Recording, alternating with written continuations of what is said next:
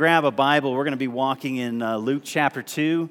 There are Bibles down in front of you. You don't have one, feel free to pick that up. We're going to be in Luke chapter 2 in a really familiar story. It's kind of the story that we all think of, or at least if you've kind of grown up in church and been around church, if you've seen Charlie Brown Christmas, it's that kind of passage that we walk through that's so familiar in Luke chapter 2. But before we jump in, you know, I think at this time of the year more than any other season, our culture is constantly selling us, you know, candy canes and lollipops. And what I mean by that is it's constantly telling us this message that this is the year. You know, this is the year our relationships get right. You know, this is the Christmas where we get the gifts that really satisfy our soul, where everything kind of works together, where the family doesn't fight, where the decorations are just so perfectly set that we have this inner peace and this sense of joy and expectation in what's happening. That I think every single year our culture's telling us this is it. This is the year where you're going to have peace on earth and goodwill to men. And each year it comes, and I'll tell you, I buy it. I mean, I jump right in. When I go to the department store, when I see all the lights, the sounds, I, I kind of get into it, and my heart starts to kind of head in that direction. But in this season, as Christians, we're not just celebrating Christmas. What we intentionally do is what Christians have done for the last 2,000 years is we celebrate Advent. Because, see, in Advent, we're not just celebrating a seasonal reality, we're, celebrating realities that are going to be with us all year long that in the Christmas story, we're not just celebrating that Christ has come, but what Christ has done. That in coming, he's given us hope.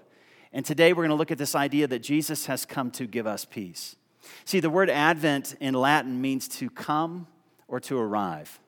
That in this Advent season, we look forward, but we also look back. So we look forward in that we look forward to the coming of Jesus, the day that he'll reconcile all things, and all those things in our hearts that we hope will come true will one day come true when Jesus comes and reconciles all things that sin has broken. That'll be the true Christmas celebration when all relationships are made right and all things that have been broken and, and lead to pain will be made whole. We're looking forward, but we also look back. We look at back at Christ's coming and, and his entrance into the world and the celebration of what that means for us. And in Luke chapter 2, I think more than any other story, it describes Jesus coming into the world and what that coming brings. And my hope is that if the power of the Spirit would come through the Word of God and through this very broken man up front, God might begin to reorder the desires of our hearts that we would see in this passage what God really wants for us, and He'd begin in this season to give us a greater expectation for what Christmas means than just the sentimentality or the celebration, but rather God would truly bring peace in our hearts that affects peace with mankind. So let's jump in. You ready? We got this. Luke chapter 2. Let's jump in in verse 8. Luke chapter 2, verse 8. And in the same region, there were shepherds out in the fields or in the field, keeping watch over their flock by night. And the angel of the Lord appeared to them, and the glory of the Lord shone around them, and they were filled with great fear. And the angel said to them, Fear not, for behold, I bring you good news of great joy that will be for all the people. For unto you is born this day in the city of David a Savior, who is Christ the Lord. And this will be a sign to you. You will find a baby wrapped in swaddling clothes and lying in a manger. And suddenly there was with the angels a, a multitude of heavenly hosts praising God and saying, Glory to God in the highest, and on earth peace among those with whom he is pleased. And when the angels went, an angel went away from them into heaven, the shepherds said to one another, Let's go to Bethlehem and see this thing that has happened, which the Lord has made known to us. And they went with haste and found Mary and Joseph and the babe lying in a manger. And when they saw it, they made known, saying that he had told them concerning this child. And all who heard it wondered at what the shepherds told them. But Mary treasured up all these things, pondering them in her heart. And the shepherds returned, glorifying God and praising for all they had heard and seen, as it had been told them. This is the word of the Lord. All thanks be to God. I don't know what comes to mind when you hear a verse like this, something so familiar. Even for those of you that may have not been in the church, maybe this is your first time today to be in the church to hear a passage like this, but it resonates in our culture. You know, when I hear that phrase in, in verse 8 where it says, and in the same region there were shepherds out in the fields keeping watch over their flocks by night, it has a, a certain feel to it, a certain sentimentality. It reminds me as one that grew up around the church of all those not so great Christmas pageants that I was a part of. That there's still evidence in my parents' house with those kind of tinted 70s type pictures that you see, reminding myself of all those celebrations we went through. But I think more than anything else, it reminds me of what we mentioned earlier Charlie Brown Christmas special. It reminds me of Linus getting up on stage and that silhouette coming around him, and Linus quotes from the King James Version. And he says this And there were in the same country shepherds abiding in the fields, keeping watch over their flocks at night. And lo, the angel of the Lord came to them, came upon them. The glory of the Lord shone around them. And I love this, and they were sore afraid. You know, it has that chestnuts roasting on an open fire feel. It's got that Jack Frost, right? Nipping at your nose, that peaceful, if I could use the Eagles, easy feeling. You know, that's the culture. That's where we've stuck this text. That's the feelings we've associated with a passage like this. But if that's the feeling we have, then we're pretty far away from the meaning of the text and what it really communicates to people in the first century. This wasn't a peaceful, easy feeling. This is a story of terror and scandal. It's a story that really rocked the nation if you believed it to be true. It's a story that rocks your vision of who God is and what God has come to do. And it's scandalous, first and foremost, because of who the angels show up to. They don't show up to the winners, these guys are the losers. Because, see, in this story, it's scandalous because the good news of God's peace on earth and goodwill to men comes not to the elite, not to the powerful, it comes to the shepherds.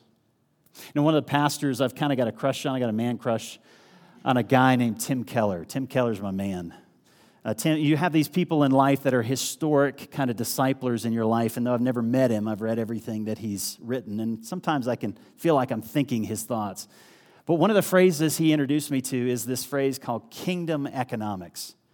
And in kingdom economics, what we find is in scripture and in stories like this, that God doesn't value things the way that we value them. God doesn't put the same price tag on things that we put a high price tag on, that God doesn't necessarily value power and prestige. He doesn't value beauty or fame or recognition. No, God takes the values of the world and he turns them upside down. That the message of Christmas is very similar to what Paul says in 1 Corinthians chapter 1 verse 27. That God in the Christmas story is confounding the wisdom of the wise. Listen to this in uh, 1 Corinthians chapter 1 verse 27. But God chose what is foolish in the world to shame the wise. God chose what is weak in the world to shame the strong. God chose what is low and despised in the world, even the things that are not, to bring to nothing the things that are. Why? So that no human being might boast in the presence of God. See, this story is radically upside down. If you had to make a list, and now this is a list in the first century, so it's not our list, but if you went back to the first century and you made a list of the top 10, maybe the top 100, or even the top 1,000 people that the angel would come to announce that the Messiah had come, the shepherds would not be on your list. If you had a top 10 list of who the, the angels would not come to, now the shepherds would probably be on that top five of that list. Maybe tax collectors, prostitutes, and then shepherds someplace in that mix. See, this is the last place anyone expected God to show up. This is the last place that peace on earth, goodwill to men, hope, uh, joy, love would show up in the nation of Israel. Because, see, the Jews, when they thought of the shepherds, they thought of the low lives. These were the bottom of the barrel, the guys you don't want around your kids because you don't know what they're going to do. See, these, these were the kind of people in their culture in that day were considered liars and thieves. You see, what shepherds would do is they spent a lot of time out in the fields. Now, they weren't with their flocks, they're shepherds because they're hired by somebody that owns the sheep. And they go out for months grazing into the fields. And what they would do is the sheep would have kids, I guess that's the word. They would have kids, which means baby sheep. And what the shepherds would do is they would take the wool, they take the milk, they take the kids, and they'd sell them. Because, see, the rich guy doesn't know. He doesn't know what he's losing. And they would go out into the culture and sell them. And so the Jews, the real pious ones, would boycott the shepherds. And the idea is you never bought anything from a shepherd because the shepherd was a liar and a thief. And see, because of that reputation as a low life, they weren't allowed to worship. You know, if they tried to get in the door today, our security guys would say, nope, nope, no dogs allowed, right? No shepherds in here. No one can come into this building. This isn't a place for you. Because, see, in the first century, they thought these are the guys outside the grace of God. You know, these are the ones to whom the promise of God, yeah, they just don't apply. You've broken too many rules, you've done too much wrong. God could not come to you. And yet, how miraculous in this story that the angels do not show up to those in power, those who are doing Bible studies or even a little prayer group, but rather a group of roughneck men in the middle of nowhere in the darkness. The angel shows up and brings this message of Christmas. That the message of Christmas is that God has come to the most unlikely people in the most unlikely way. And why would he do that? So that we might know the story of Christmas is a message of peace. And see, I think it's often a message of peace to those of us who feel far from God. Or maybe even those of us who have experienced things that people in our culture would say, hey, that's far from God. You don't belong to God. There's nothing of God that would desire you. See, Jesus comes to those who are far from him. And I think in our community, when, and I guess this is true when people think of the church or they think of the Christmas message, I think many in our community that don't know what we know or, or haven't uh, given their life to Christ would think that the God of the story at Christmas hates them. The God of the story of Christmas wants nothing to do with them, that they're too far, they're too far away. And so if God hates me, I might as well hate him. That I think there's a, a story of animosity between those who do not believe in the God that we believe in. And yet, the story of Christmas is the purpose of that animosity, I think, is often miscommunicated. That though there is sin, we're going to talk about this sin and brokenness in the world, the first thing that God does is He initiates His love to those who are angry and maybe hostile towards Him, those who think there's nothing that God would want with me. And see, in that story, in the story of Christmas, what we see is a pattern of the life of Jesus. It's not just something that happened once when He came. No, what we see is in the coming and in the ministry of Jesus, Jesus was known as one who was a friend to those who were far from God. Jesus spent a lot of time with people who looked nothing like God and wanted nothing to do with God. You see this in Mark chapter 2, if you want to turn there in verse 15. As Mark describes some of the moments in Jesus' life and his ministry, Mark says, And as he, meaning Jesus, reclined at the table in his house, many tax collectors and sinners. So notice, many tax collectors and sinners were reclining with Jesus and his disciples, for there were many who followed him. Jesus is with the ungodly, the broken, those who are far from God and think God wants nothing to do with them. Verse 16, and the scribes and the Pharisees, when they saw that he was eating with sinners and tax collectors, they said to the disciples, Why does he eat with tax collectors and sinners? Why would you show up there? Why would you come to them? And when Jesus heard it, he said to them, Those who are well have no need of a physician but those who are sick have come not to call the righteous, but to call sinners. I've not come for those who are well, but those who know that they're sick. And the most common accusation against Jesus was that he was a friend of those that God was not a friend of. Which means if Jesus is a friend of those that God is not a friend of, you can discredit his message you can discredit who he says he is because, see, God would not spend time with people like that. And yet, imagine the miracle of the Christmas story, this message of peace that God shows up where no one expects, to the person no one expects, to give the greatest news of all time that God is now reconciling man to himself. God shows up to people who are far from him. Now, what if that message got a hold of us? I mean, I know it's gotten a hold of us and that we set up nativity scenes and we go to Christmas Eve services, but I'm not talking about culturally. What if that got a hold of our heart? What if we started seeing people differently? What if we started seeing the people who are far from God, not just according to their sin and what they do, but rather seeing the people who are far from God according to the way that we see ourselves as those to whom God has come to share a message of peace and reconciliation? That we would see those who are far from God as the intention and the purpose of Jesus coming. To say to them, There is now peace. God is coming, not to be an enemy of yours, but rather to make peace in a relationship with you. That we would begin to see this world and to see people differently. That Jesus shows up to those no one expected him to show up to. You know, in John chapter 3 verse 17, we often hear John 3:16, it gets all the publicity. But John 3:17 says this, that Christ has come into the world. And notice not to condemn the world, but rather to save the world from condemnation. And see, we have rebelled against God. Scripture's clear that we're born in iniquity that there's no one righteous, no, none, not one. There's, all of us have turned away. Together we have become worthless, meaning that we have rejected God as the creator. And what we've done is we've replaced God with things that uh, are, are made of mortal hands, that we've worshiped the created rather than the creator. And because of that, there's now enmity between us and God. See, for peace to come, it means that there's war that's present. Now, the peace that God has come to bring is not just a, a peace between us and mankind, it's a peace between us and God. That God is making us right with Him. He's stepping into our rebellion. And instead of giving us what we deserve, which is condemnation, because He's saying condemnation is already in the world, we're walking in that. We understand that our sin deserves the wrath of God. That for God just simply to ignore the things that we've done, our rebellion against Him, that's not justice and that's not goodness. But instead of giving us what we deserved, Jesus has entered into that rebellion and he's brought peace between us and peace to God. That Jesus is a friend of sinners.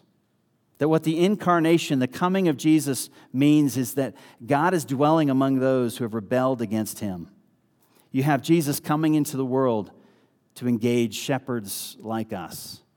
Because, see, he said in the first of the Beatitudes, Blessed are those who receive the kingdom of God. Blessed are those who are poor in spirit. He's saying, Blessed are those who know they're just shepherds by heart. Now, they may not dress like shepherds, they may even have some of the uh, ways of the world, meaning the values of the world, that cause others to see us as significant. And yet, the reality is, as God draws near, we recognize we're all shepherds at heart. That inside, what we need more than anything else is to say, Father, I need you. And I thank you that you've drawn near through the coming of Jesus Christ to bring peace into my life. Father, thank you for gathering. Thank you for meeting me.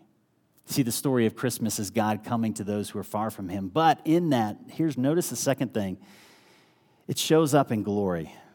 It says, as the angels say, the second thing we see is the glory of God dispels the glory of lesser things. That when it says in verses 13 and 14, the angel shows up and it says, Suddenly there was with the angel a multitude of the heavenly host, praising God and saying, Glory to God in the highest, and on earth peace among those with whom he is pleased. What's happening in this story is the glory of God is shining around them. And again, remember, this is a group of guys in the middle of nowhere, no one's watching, probably having the kind of conversation that guys have in the middle of nowhere when no one's watching, kind of out in the fields at night, the kind of locker, uh, excuse me, locker room talk that we tend to fall, find ourselves into. This is what's happening. What, what, what appears around them is the glory of God, which means they're terrified. Of course, you're terrified. They're about to expect an execution to take place.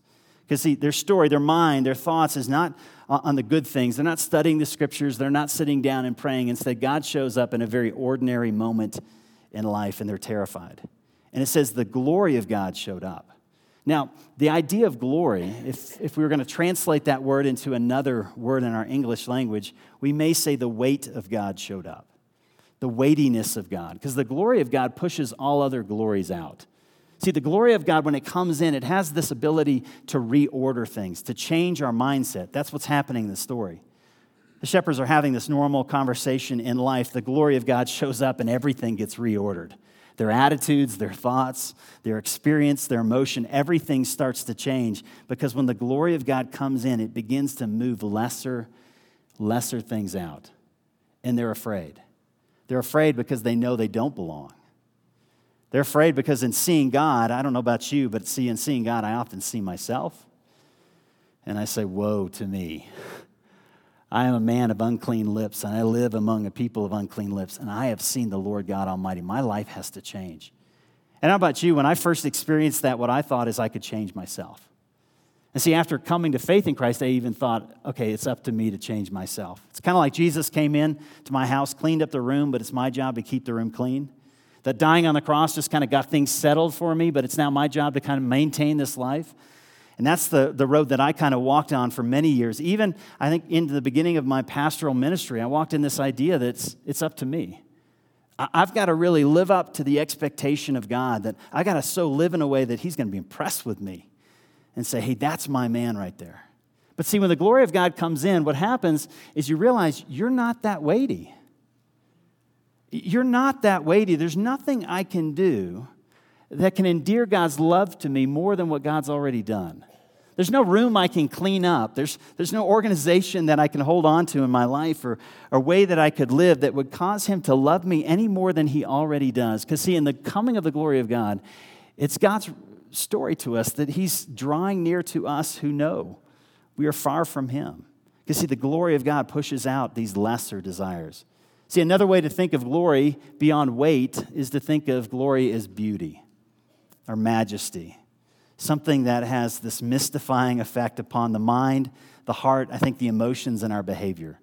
That when the glory of God shows up, lesser beauties are not as beautiful as they were before. Lesser desires just don't have the same hold. And when the fullness of God's glory come, comes, there's this greater affection that begins to saturate the heart. Let me kind of break that down a little bit because I know it's a little lofty language, isn't it? In Texas, one of the things I miss about Texas is the beef jerky store. Because, see, in Texas, you have a beef jerky store. We had a beef jerky store in Mansfield, Texas, and it was, it was the best of the beef jerky stores. It was great. Uh, and certainly around Christmas time, Thanksgiving, we'd go there and we, we'd buy, it's $24 a pound, it's good stuff. Uh, we'd go to the beef jerky store, we'd, we'd load up, get ready for Christmas. And yet, if I had a choice between the beef jerky and a perfectly grilled steak, between majesty and just something good, I'm going to go for the steak. Because, see, when something great, something better shows up, it doesn't mean that there's anything wrong with beef jerky. It's just not enough. Because, in the light of something that's beautiful and glorious, you say, okay, I'm created for that. And though there are lesser things I'm chasing after, when the real thing comes, when the satisfying thing comes, our life begins to get reordered around that experience of ultimate beauty and ultimate glory. And if that's the story of Christmas, is that the story of our life? that we've heard this story enough. We've heard this story enough of the angels saying, Glory to God in the highest and peace on those with whom his favor rests. But has the true weight of that message begun to reorder our lives? What would that look like? It may look like that we start treating those who we think are far from God a whole lot better than we think they deserve. I mean, come on now. If the glory of God was willing to come to them, wouldn't that kind of put in our hearts a desperation that they may come to know the God that we worship? I mean, think of the angels showing up to these broken people. They had to wonder for a moment, why am I here? These are not the ones that get this good news. And yet, if that's who God has come to, then we should be the kind of people who, are, who have an ethic that pulls us out to those who are broken, those who feel far from God, those whose lifestyle doesn't lead them to God.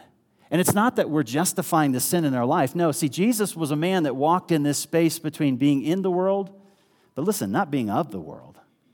He had a quiet confidence in the promise of God that he would be in the presence of people and know the word of God, the truth of God, the love of God is what's going to change them, not just me as a person, but it's the power of God. When we walk in that humble confidence, that humble trust in the truth of God, that we're not better, we're just redeemed we're not a better kind of people, but we are agents of that redemption, agents of the glory of God to go out into the world and say, hey, listen, there's something better. Beef jerky's great, but you've got to try a steak. You've got to sink your teeth into the beauty and the majesty that begins to allow all other majesties to lessen. You know, instead of sin management, we need to start worshiping that which God has revealed, to worship the fullness of the glory of God. Because, see, in this story, you know what's magnificent, what's glorious, what's really happening? It's not the angels. I mean, I'd be blown away just with one angel, let alone a heavenly host, which is thousands, I learned last night, of angels showing up, an army of angels. I'd be amazed by that. But when it says glory to God in the highest, the glory is attached to the message, it's not attached to the angels. The glory of God is not seeing the beauty of angels, the glory of God is hearing the message of the gospel that God has come to bring peace to those on whom his favor or to those in whom he is pleased. See, notice that in verse 14 glory to God in the highest and on earth, peace among those with whom he is pleased. Some translations say peace among those with whom they have found favor with God. They found the grace of God.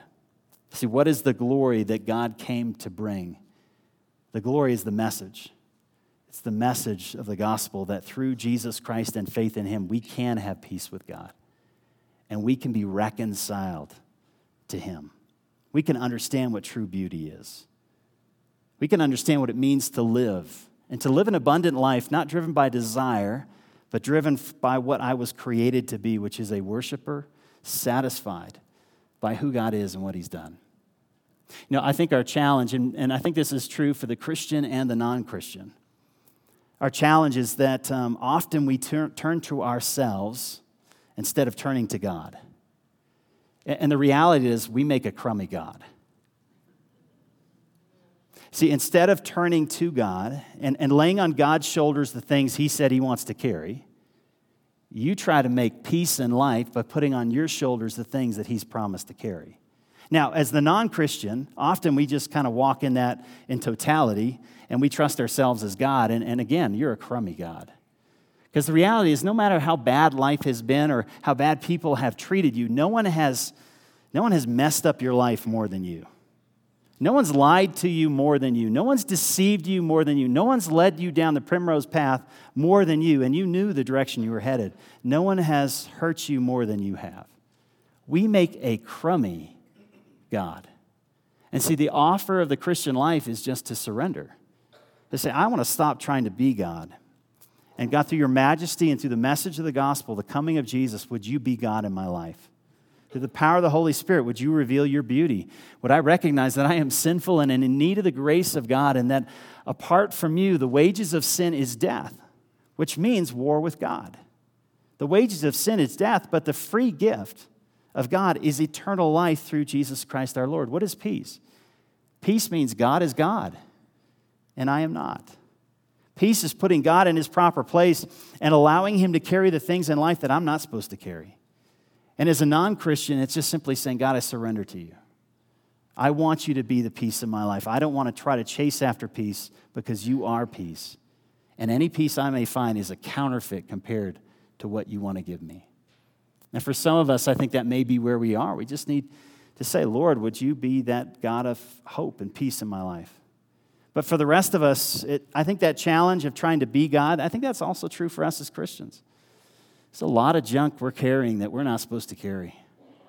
Let me give you an example. I think all of us have people in our life we want to see changed, and we're working to change them. We're manipulating to change them. We're setting up the scenario to see change. And, and there's a burden in your life, isn't there, when you want to see somebody change and you can't change them?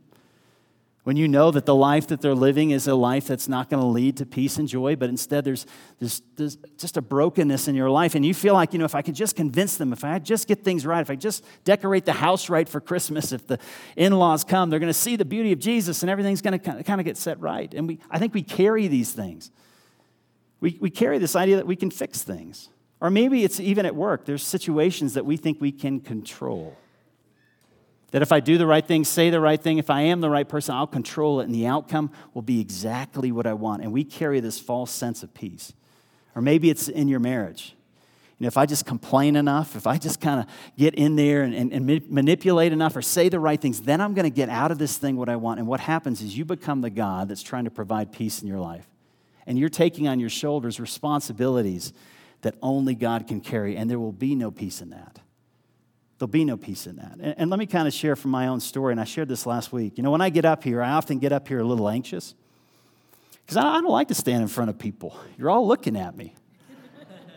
and, and I know why, but I sometimes wonder why. What's wrong? And see, if I thought, if I thought I had to carry the day, that my peace is based on my ability to speak, my ability to be a great communicator, I'm going to be broken and run down in life. I wouldn't be an effective pastor. Because, see, my hope and my peace is not that I'm a great communicator, but the Word of God is powerful. And when it goes out, it's going to come back. And it's going to come back and it's going to produce fruit. And I've got to rest in what God's given me. I've got to rest in His promises. I've got to rest in the power of the gospel, the power of His Word. And I've got to rest and pray and plead. And that's what happened this week. I have to plead with God out of Colossians chapter 3, verse 15. That what I prayed for you this week is God, would you let the peace of Christ rule in their hearts? This week, Father, as we gather on Sunday morning, I prayed numerous times this week with the peace of Christ rule in their hearts. Because here's what I know I can't solve the problem in your life. There are people going through loss in this room, and I can't take that grief away. There are people walking through brokenness, and I'd love to come in and offer something that's going to take all the problem. I can't do that. The only thing I can do is be faithful to my God, faithful to his promises, faithful to his word, and plead with God God, with the shepherds here, would you come to those who are broken and weary?